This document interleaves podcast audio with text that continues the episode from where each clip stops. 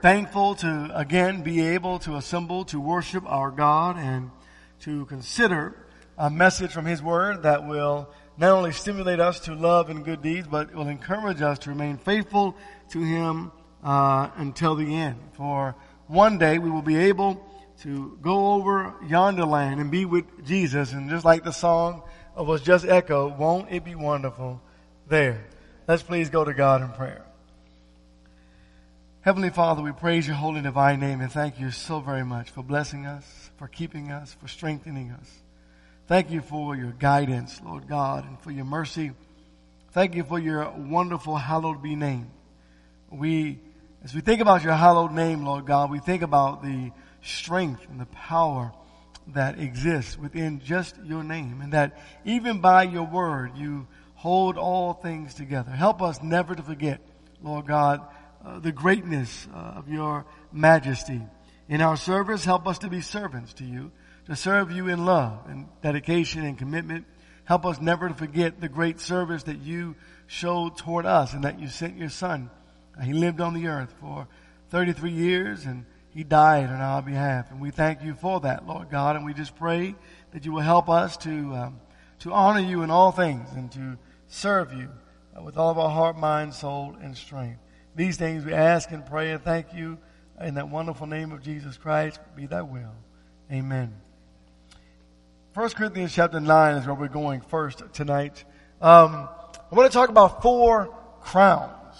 You know, the athletes, um, you know, for, for each athlete, the pinnacle of any sporting event is the crown, right? The gold, the gold medal, uh, the trophy, and the crown is extraordinary because only the best, the best receive them. I mean, you, you, you receive maybe a first, second, or third place crown, but even then it's, uh, the first, the gold is, is, is, you know, what everyone longs after and longs for. And if you receive a bronze or a silver, at least you received a crown or some type of medal, uh, for all of your efforts that you have, um, uh, you know, worked towards and strived, uh, in your life to, uh, accomplish.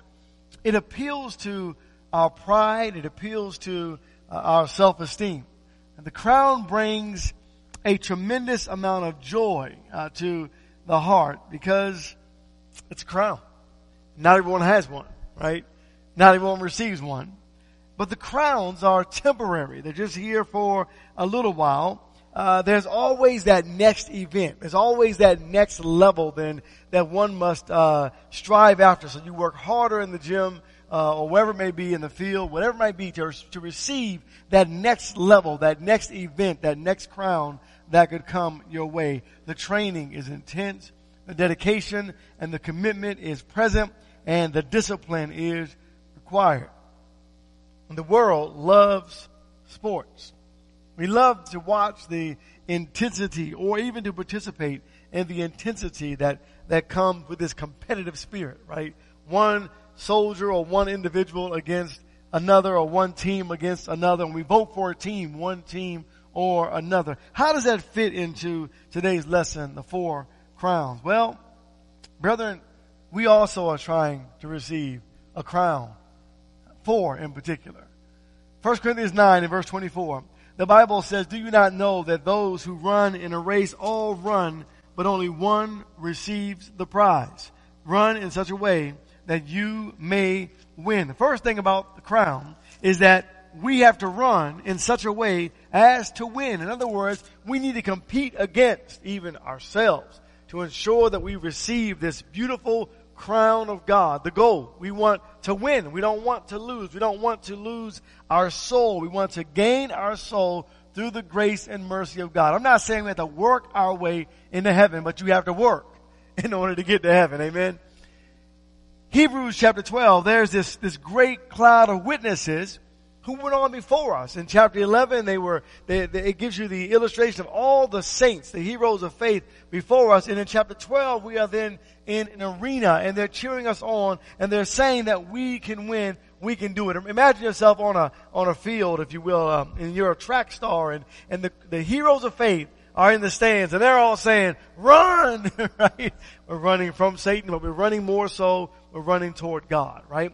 Hebrews 12 and verse 1, the Bible says, therefore, Since we have so great a cloud of witnesses surrounding us, let us also lay aside every encumbrance and the sin which so easily entangles us, and let us run with endurance the race that is set before us. Look, when you're in track or when you're in any kind of event, you gotta wear the proper type of clothing, right? Everything else will slow you down or weigh you down. Well, in Christ, you gotta get rid of the sin that so easily entangles you. You gotta get rid of the thing that's holding you back. Whatever that thing is that's holding you back from Christ in order to receive this crown. You gotta let that go right? So that you can focus your eyes or fix your eyes on Jesus, the author and the perfecter of faith. To do whatever it takes to gain Christ. Here's something you have to do. This is what every athlete has to do. This is what every Christian must do. Be willing to sacrifice. You've got to sacrifice a lot, right? Sacrifice in your life in order to receive this crown of God. So 1 Corinthians chapter 9, the first crown that I want to talk to you about is the crown that's imperishable or the incorruptible crown. 1 Corinthians chapter 9 and verse 24. Do you not know that those who run in a race all run, but only one receives the prize? Run in such a way that you may win. And everyone who competes in the games exercises self-control in all things. They then do it to receive a perishable wreath, but we an imperishable. So our crown from God is imperishable. It's not just imperishable. In some of your versions it might read incorruptible. Right? And so it always will be and it always is. Verse 26 says, Therefore I run in such a way as not without aim. I box in such a way as not beating the air. But I buffet my body and make it my slave, lest possibly after I have preached to others, I myself should be disqualified. In other words, he's saying, you know, I, I've run to win. And I don't run without aim. I run, the, I run according to the course, whatever the course is that's set before me. When I box, I'm not shadow boxing. I'm trying to hit the prize, right? Or trying to hit the target. And so as we run this race for Jesus, we've got to do what it takes to get into heaven to be with God. You know, Paul, 2 Corinthians chapter 11, went through an awful lot. He went through an awful lot. And when he talks about not beating the air and buffeting his body, he gives us this understanding through the, the written message in 2 Corinthians 11 and verse 24, just as to what he went through. Five times I received from the Jews 39 lashes, verse 24. Three times I was beaten with rods. Once I stoned. Three times I was shipwrecked. A night and a day I spent in the deep. I've been on frequent journeys in dangers from rivers, dangers from robbers, dangers from my countrymen, dangers from the Gentiles, dangers in the city, dangers in the wilderness, dangers on the sea, dangers among false brethren. I've been in labor and hardships through many sleepless nights, in hunger and thirst, often without food, in cold and exposure. Apart from such external things, there is a daily pressure upon me of concern for all the churches. He says, you know, even though I went through all that, I never gave up. Philippians chapter 3. I stayed on the course. I continue to run the race. I continue to strive as a good soldier because I wanted to win my crown. I wanted to get to heaven to be with God and so you can never ever give up regardless of what you go through. And a lot of us, I know we have things that we can say. We have our story. I mention that a lot because it's so true. We have our story. I used to go to worship, but I stopped because we have our story, you know? And so when you think about your story, think, ask yourself, in my relationship with God, am I willing to suffer those things that are necessary for Christ? Am I willing to suffer for Jesus Christ? And of course, I'm not making light of uh, you know, illness and things of that sort, but I'm just talking about when I make the choice or the decision not to come to worship God. Think about that for just a moment. Paul says, I never, ever gave up. Ever. Philippians 3 and verse 14. I press on toward the goal for the prize of the upward call of God in Christ Jesus. To receive what kind of crown? An incorruptible crown. An imperishable crown. There's another one. 2 Timothy chapter 4 and verse 8. There's another crown. The crown of righteousness. Paul says in verse 8, In the future there's laid up for me the crown of righteousness, which the Lord, the righteous judge, will award to me on that day, and not only to me, but also to all who have loved his appearing. But to receive the crown of righteousness, like the imperishable crown or the incorruptible crown, one must look forward to some things. You look forward to the coming of Christ. You look forward to the opportunity of serving Jesus. We love His appearing. We love how He lived His life. In, in addition to this, verse 7 says, I have fought the good fight of faith. I have finished the course. I've kept the faith. You gotta keep fighting, right? You gotta keep fighting. And we fight and we fight and we fight to save our souls. And not just our souls, but also the, save, the souls of, of humanity. Revelation, please, chapter 12. This crown of righteousness is, is that, you know, that, that line of demarcation where you decide that God is your king and you're not going to give up or give in to anything or anyone. Jesus is your all and everything.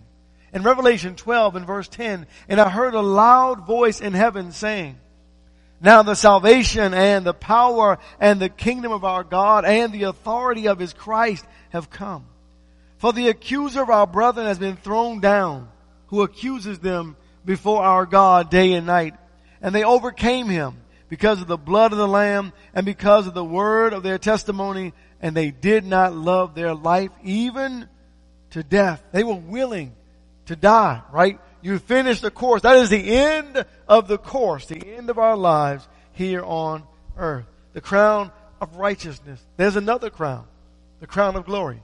Hebrews, please, chapter 2 and the verse is 9. The crown of glory. Jesus Christ first received this crown of glory for he had the glory before even the earth and the earth, the, the universe and all is was.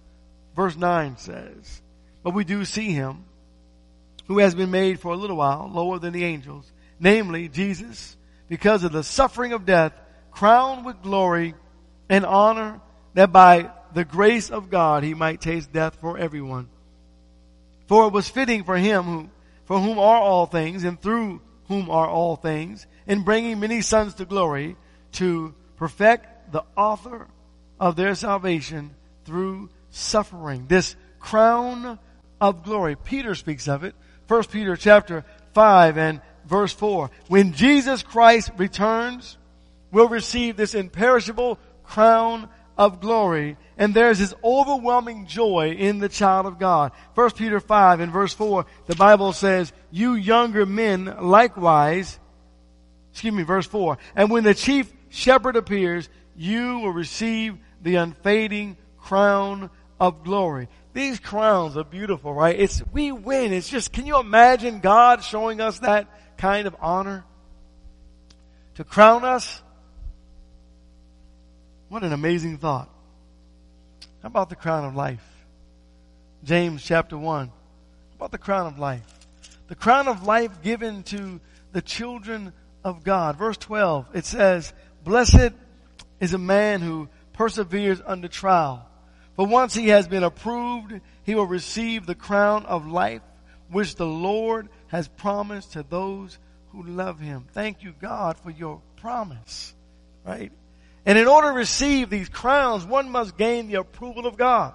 2 Timothy 2 in verse 15, the Bible tells us to study to show ourselves approved unto God, a workman that needeth not be ashamed, handling aright or rightly handling the the word of truth, the word of life, the word of God.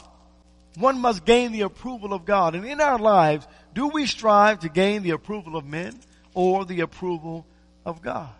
Galatians chapter 1 and verse 10.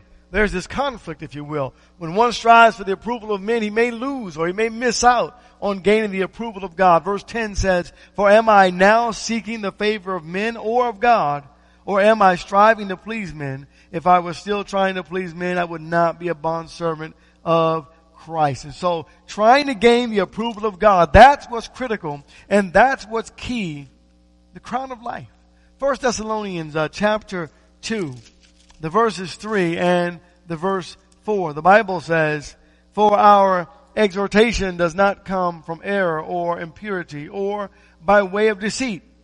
But just as we have been approved by God to be entrusted with the gospel, so we speak not as pleasing men, but God who examines our hearts. Isn't it amazing that God says, I'm going to entrust this gospel to you? I'm going to give it to you, right? I'm going to give it to you, saints. Here it is. Here's the gospel, and I'm going to entrust you with this. That's responsibility, right? That's a heavy responsibility. But Jesus said his load is light. And so God is doing his work. Our job's to preach it, and God does the rest, right? We don't have to do anything else, but we're supposed to just preach it and teach it and allow God to do his work. Allow God to be who God is. The crown of life, also repeated in Revelation chapter 2 and the verse 10, it says, do not fear what you are about to suffer. Behold, the devil is about to cast some of you into prison that you may be tested and you will have tribulation 10 days. Be faithful unto death and I will give you the crown of life. How real is that crown? Talking to these persecuted saints, saying you're going to go through some struggles. There are some of you that are going to die. There are some of you that are going to be tested. We're going to be tempted. But you just hold on to Jesus and in the end, I will give you the crown of life. Chapter 3 and verse 11 of Revelation. There the Bible says, I am coming quickly. Hold fast what you have in order that no one take your crown. That is so critical. Don't let anyone discourage you from worshiping God. Do not let anyone stop you from doing what you know you ought to do.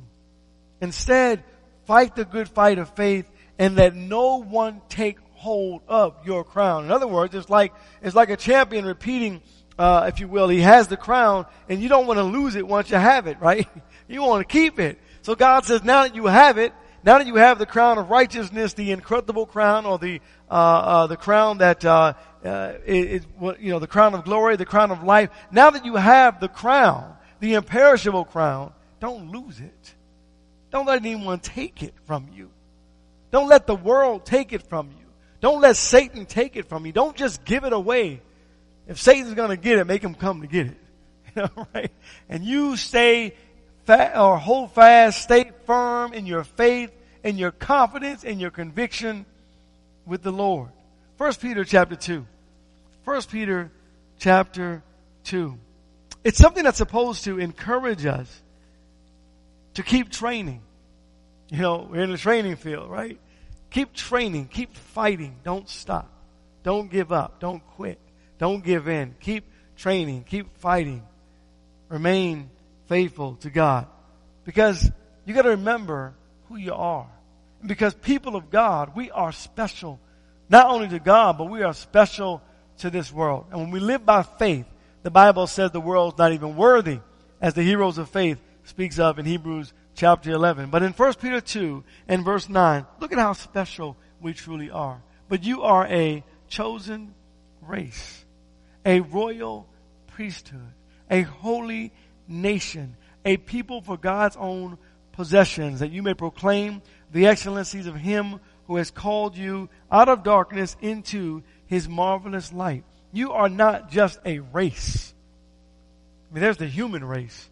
There's the Christian race. You are a chosen. We are a chosen race of God's people. We're not just a priesthood. We are a royal priesthood. We are not just a nation. We are a holy nation within a nation. We are not just a people, but we are a people of God's own possession. We are possessed by God and we proclaim the excellencies of God and we have been called out of darkness into the marvelous light of Jesus Christ. We are a special people and don't let anyone ever tell you differently. We have the crowns, the incorruptible crown, which is the imperishable crown, the crown of righteousness, the crown of glory, the crown of life. First Peter chapter 1 beginning at verse 3. I don't know how many times I have to read this, but I like to read it all the I like to read it often over and over and over and over again just, just to remind myself and just to remind you of who we are and what we're striving after and what God has done for us and what God has reserved for us and what's waiting for us. Blessed, verse 3, blessed be the God and Father of our Lord Jesus Christ, who according to the great mercy has caused us to be born again to a living hope through the resurrection of Jesus Christ from the dead. Not a dead hope, a living hope, right? Alive. We are alive, living, thriving people who have this amazing hope that will never perish away.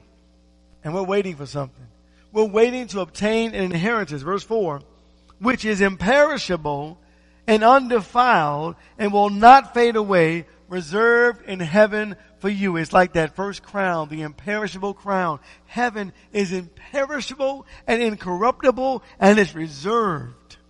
It's reserved for God's people who are protected by the power of God through faith for a salvation ready to be revealed in the last time. In this you greatly rejoice, even though now for a little while, if necessary, you have been distressed by various trials, that the proof of your faith, being more precious than gold, which is perishable, even though tested by fire, may be found to result in the praise and glory and honor at the revelation of Jesus Christ. And though you've not seen him, you love him. And though you do not see him now, but believe in him, you greatly rejoice with joy inexpressible and full of glory. Obtaining as the outcome of your faith the salvation of your souls. What shall a man give in exchange for his soul? Can you imagine receiving the crown? Can you imagine receiving the gold medal?